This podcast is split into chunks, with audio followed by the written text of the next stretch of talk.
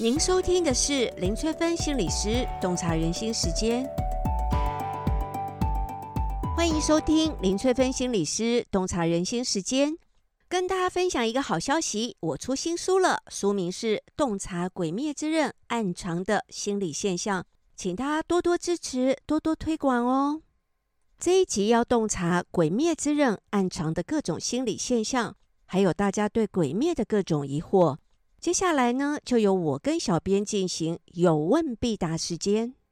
请问翠芬心理师，为什么日本动画片《鬼灭之刃》剧场版《无限列车篇》无论在哪里上映，包括日本、台湾、北美，它的票房都能够刷新纪录？在日本上映的时候，打败日本电影票房榜首长达十九年的《神隐少女》，《鬼灭之刃》到底暗藏什么心理现象呢？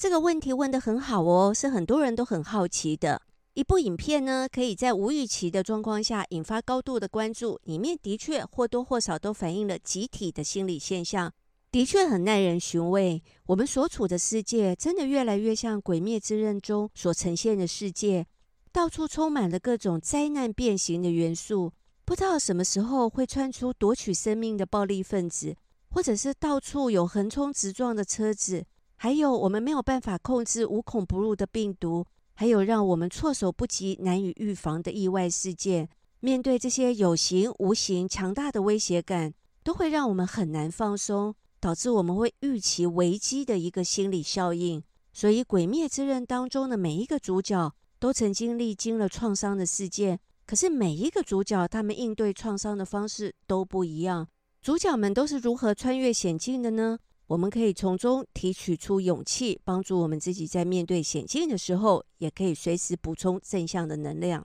在《鬼灭之刃》中呢，有各式各样的鬼。如果把这些鬼的人格特质放大来看，跟现实生活当中的暴力分子也有很多相似的地方哦。曾经有国外研究，大约每二十五个人当中，就可能有一个人是反社会人格。这种说法或许会有一点令人不敢置信。但其实很多反社会人格就暗藏在你我周遭，甚至还是身边亲近的伴侣或者是同仁。如果我们自由联想《鬼灭之刃》当中遇见阳光就会消失的鬼，现实生活当中什么样人格特质的人也会害怕曝光呢？没有办法真实见光呢？藏在阴暗的地方就会对别人发动残酷的攻击。相信很多人都会联想到酸民，他们躲在键盘后面，任意对别人发动各种文字攻击，对于受害者完全没有同理心。还有偷窥、暴露、摩擦癖、性虐待、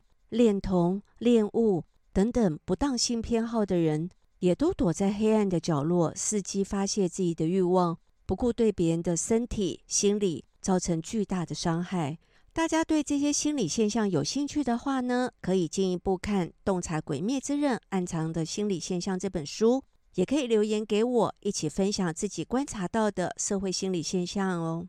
请问追分心理师，有医师出来呼吁《鬼灭之刃》影片不适合学龄前的小朋友观看，是这样子的吗？